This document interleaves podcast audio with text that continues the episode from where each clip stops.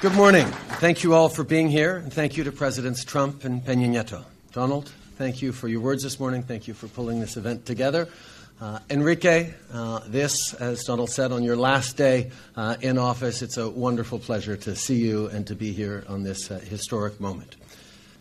The new North American Free Trade Agreement maintains stability for Canada's entire economy, stability that's essential for the millions of jobs and middle class families across the country that rely on strong, reliable trading relationships with our closest neighbors.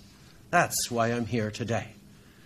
The new agreement lifts the risk of serious economic uncertainty that lingers throughout a trade renegotiation process. Uncertainty that would have only gotten worse and more damaging had we not reached a new NAFTA. But when faced with this challenge, Canadians came together and rolled up their sleeves. Canadians from every order of government and walks of life put their country's interests first and worked hard to achieve a new, modernized agreement that will protect jobs, strengthen the middle class, and create new opportunities for businesses.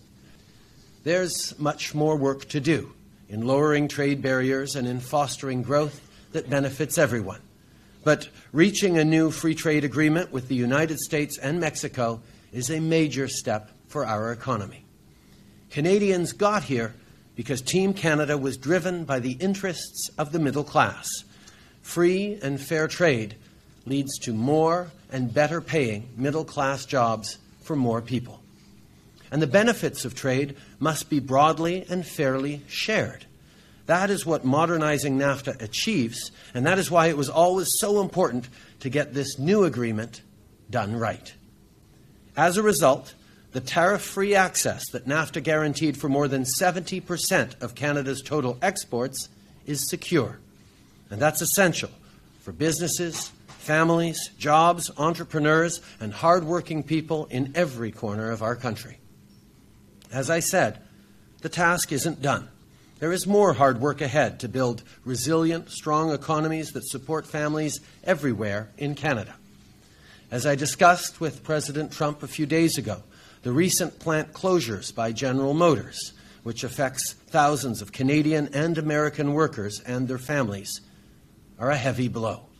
Make no mistake, we will stand up for our workers and fight for their families and their communities.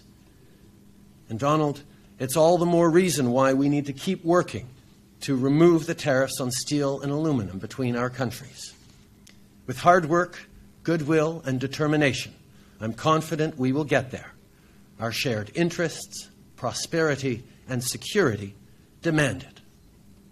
Before wrapping up, I'd like to personally thank our Foreign Affairs Minister, Chrystia Freeland, along with U.S. Trade Representative Bob Lighthizer and Mexican Secretary of the Economy, Ildefonso Guajardo, for all their hard work and dedication since the very beginning of this process.